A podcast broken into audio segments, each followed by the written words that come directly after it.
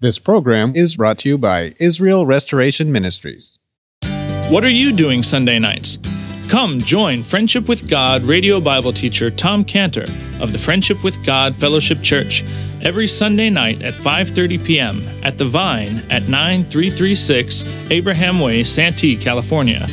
Watch and listen live around the world to Tom Cantor Sunday evening on youtube.com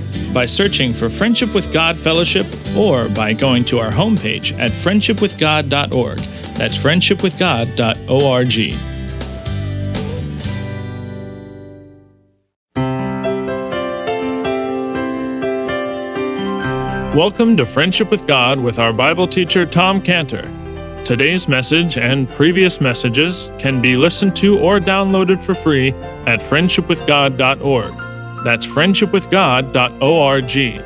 You can also obtain free resources from Tom Cantor and view our online bookstore at friendshipwithgod.org or call us at 800 247 3051. That's 800 247 3051.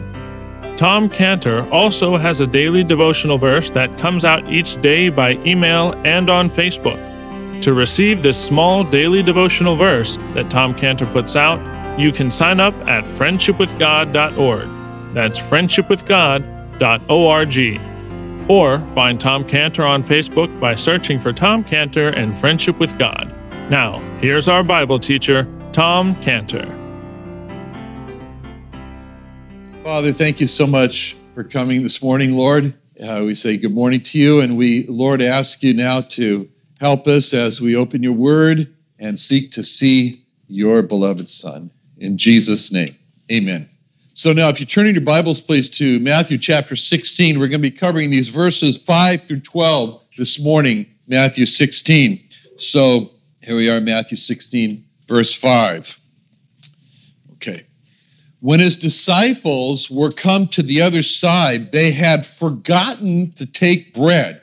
Then Jesus said unto them, Take heed and beware of the leaven of the Pharisees and of the Sadducees. And they reasoned among themselves, saying, It's because we have taken no bread. Which when Jesus perceived, he said unto them, O ye of little faith, why reason ye among yourselves because you brought no bread? Do you not yet understand, neither remember the five loaves of the 5,000 and how many baskets you took up? Neither the seven loaves of the 4,000 and how many baskets you took up? How is it that you do not understand that I spake it not to you concerning bread, that you should be aware of the leaven of the Pharisees and Sadducees? Then understood they how that he bade them not beware of the leaven of bread, but of the doctrine of the Pharisees and the Sadducees. Now, we got to put ourselves back in the place here of where this is all taking place. The Lord has just endured, and that's what it was, and it was an endurance, another attempt by the Pharisees and the Sadducees to discredit him.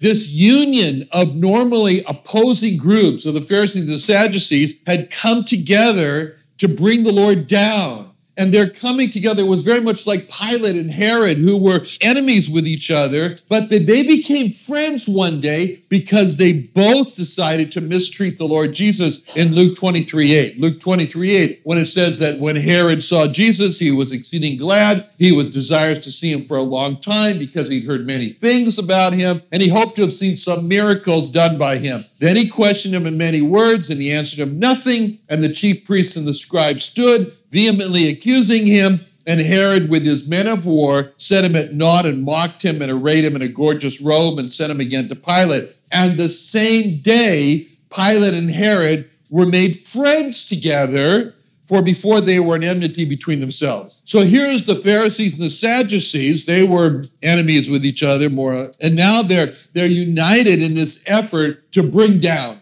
the Lord Jesus. And so they come wanting to see a sign from heaven. This is what happened. They came, they want to see a sign from heaven so that they could either say, Look, he obeys us. We ask for a sign, he brings a sign. Or they could say, Oh, look, he wasn't able to produce the sign, so he's not credible. So it was a rough time for the Lord Jesus. It was frustrating. Why? Because he cared for these people. He cared for the Sadducees and the Pharisees. He wanted to save them from their sins. That's why he came here. And so then he tells them finally, in the frustration erupts in him, and he says that in verse 4 You're a wicked and adulterous generation. You seek after a sign. There's not going to be a sign given to you, but the sign of the Jonas. And then comes the end of verse 4 where it says, He left them and departed. He left them and departed.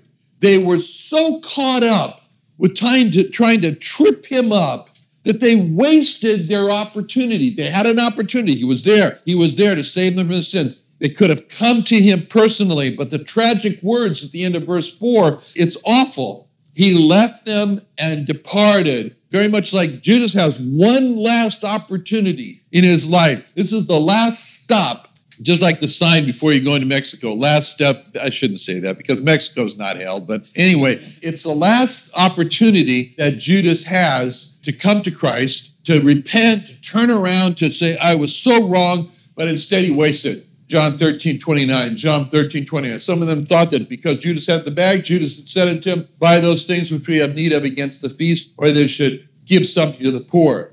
He then, having received the sop, Judas received the sop, he went immediately out, and it was night. Was little words you know, like the little words we got at the end of verse 4. He departed. These little words, it was night. It wasn't just night. And physically, it was night in his soul. And so everyone, he's a picture. Judas is a picture of everyone who separates himself to the Lord Jesus. It's night. And the Pharisees and the Sadducees, when he left, it was night inside of them. It is very frustrating for the Lord Jesus. He's not willing that any should perish. Not willing that the Pharisees and Sadducees should perish. He wants all men to be saved. He wants the Pharisees and the Sadducees to be saved. But this, this little encounter with them is so frustrating. It's so frustrating. And you get this feeling for how frustrated he was when you look at the passage in Mark 8. In Mark 8 was the parallel passage to Matthew 16. Mark 8, 11, where it says, Pharisees came forth, began to question him, seeking of him a sign from heaven, tempting him. And he sighed deeply in his spirit and saith, Why does this generation seek after a sign? Verily I say unto you, no sign be given. So the Lord is so frustrated with the Pharisees and Sadducees that he just goes, That's what he does. He's so frustrated. He says, Here I am, trying to save them from hell, that they're on the edge of the cliff. And instead, they're not only saying no, they're fighting me and they're blocking me from saving others. And he asked this question in Mark 8 12. Why does this generation seek after a sign? He can't understand it. Why they're so desperately thirsty for a sign of validity when they've seen so many signs of healings. And so he's thinking about this encounter. This is what he's coming off of in verse 5. He's coming off of this and he's thinking about it and he gets into a boat with his disciples and they're going to the other, other side. And this is what's on his mind. It's amazing that the disciples and him are in the same boat and they're on such different pages. I mean, he's sitting there consumed with the frustration of the Pharisees and the Sadducees, and his disciples, meanwhile, in the same boat, very close to each other. But the disciples realize that while they're in the boat, or, or maybe after they got there, they're on the page of, oh no, did anyone remember to bring bread for this trip? And they come to the conclusion in verse 5 they had forgotten to take bread. Now, actually, we have another detail about that, this conclusion that they came to in Mark 8 14. In Mark 8 14, the parallel passage again. Mark 8 14, where it says, Now the disciples had forgotten to take bread, neither had they in the ship with them more than one loaf. Okay, so that's a little detail. They have one loaf. So now, the all knowing Lord Jesus, he knows what they're all concerned about the fact they have no bread. He knows that they're thinking that, oh boy, we're coming to kind of a sort of a deserted part of the region of Galilee here where there's not going to be 7 Elevens open at night where we can go in there and buy some bread. And so he knows they're anxious about this problem of no bread and no plan to get bread and they're all trying to figure out what they're going to do about the problem of no bread. And he sees all this concern and how they're all stirred up over the no bread problem and not going to have anything to eat. And so, see, knowing this, seeing this, he decides, he says, I know, I'll take advantage, the Lord is thinking. I'll take advantage of this opportunity uh, that they're all really engaged now and they're all really concerned. I'll just bring a new dimension of thought for them to consider.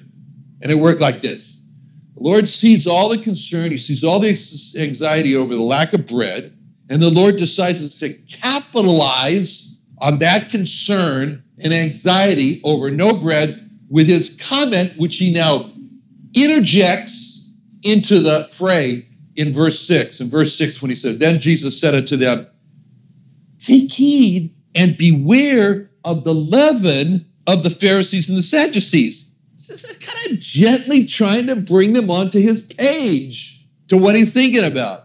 Take all that care and that concern that you've got over, you know, what's for lunch and bring it to a meaningful level in verse 6. In essence, he's saying to them, boys, all that care and concern and anxiety you have over what you're feeling right now, I just want you to redirect it. Just redirect it, reposition it, because the problem of not having any bread, that's nothing. That's chump change for me. What's important for you to focus on, I mean, capture that care, concern, and anxiety you got, but now focus it on the problem of the leaven of the Pharisees and Sadducees. Now that's something to be concerned about. That's something to be anxious about. The leaven of the Pharisees and Sadducees, that's something. And that's why he says in verse 6 take heed and beware of the leaven of the Pharisees and Sadducees. He says, watch out for that. That's a real problem because he just had this firsthand experience with the leaven of the Pharisees and Sadducees and what it was doing to the people. And what it was doing to the people, he expresses later in Matthew 23 13, when he talks to the scribes and Pharisees again. He says, Woe unto you, scribes and Pharisees, hypocrites! You shut up the kingdom of heaven against men. You neither go in yourselves, neither suffer ye them that are entering to go in. So he says, you don't even, you don't go in yourself and you block the way. He knew that his battle, the Lord's battle, was against the leaven of the Pharisees and the Sadducees that was both motivating the Pharisees and the Sadducees to not go into heaven themselves and to block others from going in there. That was something to beware of and to take heed of. It's this leaven. And it's when he called them hypocrites, he's getting right to the heart of the matter of what the leaven of the Pharisees and Sadducees is in Luke 12 1. Luke 12 1 says, in the meantime, there were many gathered together, an innumerable multitude of people, insomuch they trode one upon another. And he began to say to his disciples, first of all, Beware ye of the leaven of the Pharisees, which is hypocrisy. What's hypocrisy? The definition of a hypocrite is an actor. He's acting out a person he really is not. He's pretending to believe what he does not believe. The French, they are masters at this. You know, I remember visiting the church that Rusty Young had outside of Paris and Lemay. And I remember him explained to me that they had just had an evening church meeting to discuss some decision they were going to make in the church. And the French, they just don't have a good feeling about a discussion unless there's an argument, unless there's a debate. Now, this decision that they were going to make, and this is why they got together this night, the church there, the decision was obvious and it was unanimous. Nobody disagreed with what they should do. But the French did not feel comfortable with that, that everyone agreed with the church needed to do. But it, in fact, it was very upsetting for the French church to have a decision be made without hearing from the other side. There was no other side but they had to hear from the other side.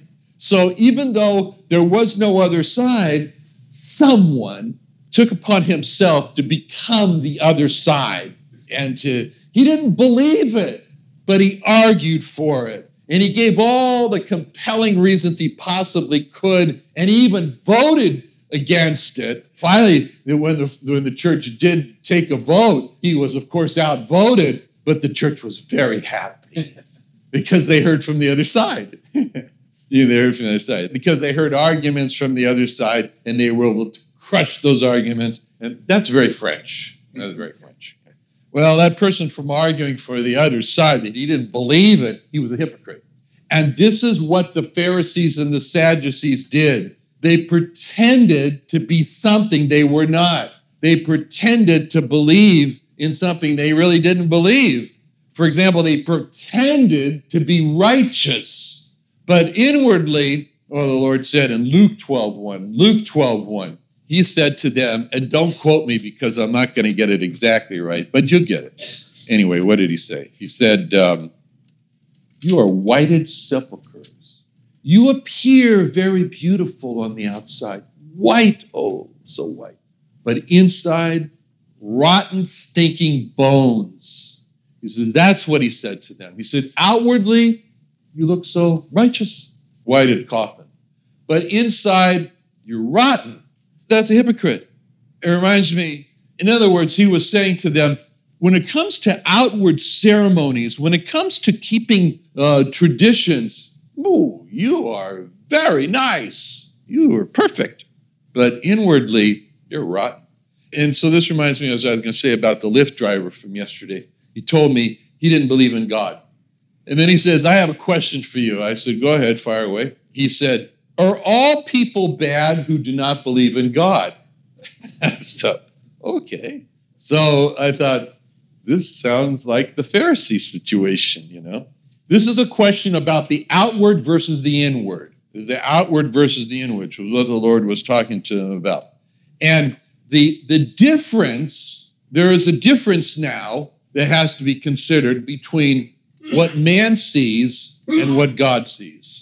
There is a difference between the outward and the inward, as there was with the Pharisees. In what God told Samuel, God told Samuel in 1 Samuel 16 7, 1 Samuel 16 7 says, The Lord said unto Samuel, Look not on his countenance or on the height of his stature, because I refused him. For the Lord seeth not as man seeth. For man looks on the outward appearance, but the Lord looks on the heart. See, that's the difference. The issue is that man does not see what God sees. We only see the outward, we don't see the heart. And so, therefore, we say, oh, that person looks really good outwardly. He's a fine, moral, upstanding person. He's helping others. He's a good person. We look on the outside, that's what we see. But God looks on the inside. He sees a totally different picture. He looks on the inside. Hebrews 4:13 is what he sees. Hebrews 4:13. Neither is there any creature that is not manifest in his sight, but all things are naked and opened unto the eyes of him with whom we have to do. He looks on the heart and he sees the thoughts of man. He sees this and, and he just, um, he sees Matthew 15, 18. Matthew 15, 18 is what he sees. He says, But those things which proceed out of the mouth come forth from the heart. They defile the man, for out of the heart proceed evil thoughts murders, adulteries, fornications, thefts, false witness, lying, blasphemies. These are things which defile a man. So God looks on the heart and he's got to hold his nose. It so stinks for the terrible state, the horrible thoughts that are just boiling up, bubbling up, spewing out, spilling over. And all this is happening. And the most prominent event the, so we're talking about the leaven of the Pharisees Sadducees. The most prominent event that the Pharisees value above any event in history is Mount Sinai. Oh, it's all about Mount Sinai for them because there they received the Torah, the law. It was out Mount Sinai that the Pharisees claimed that they received oral law by which they rule the people.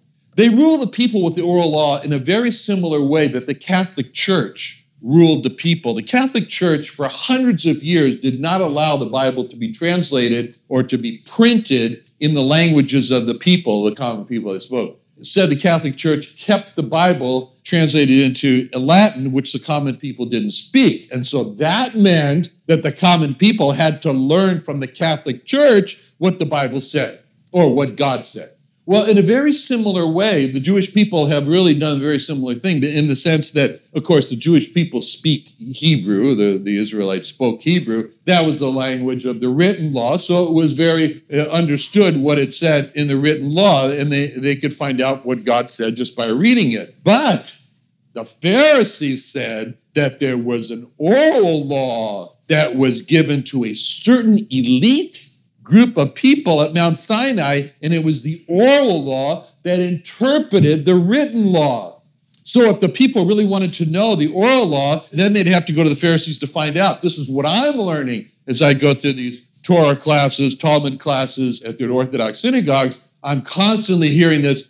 Well, this is written, but this is what it means over here, the Talmud tells us, the oral law tells us. So, in this ways, the, the Pharisees held control over the people, and you can see this control in, that they had and how they were of utmost importance. Do not lose control over the people. Do not lose authority over the people. And you see this in John 11, John 11, 45, John 11, 45, in the subject of the raising of from the dead of Lazarus, where it says in John 11, 45, that many of the Jews came to Mary, which is Lazarus' sister, and had seen the things which Jesus did, believed on him.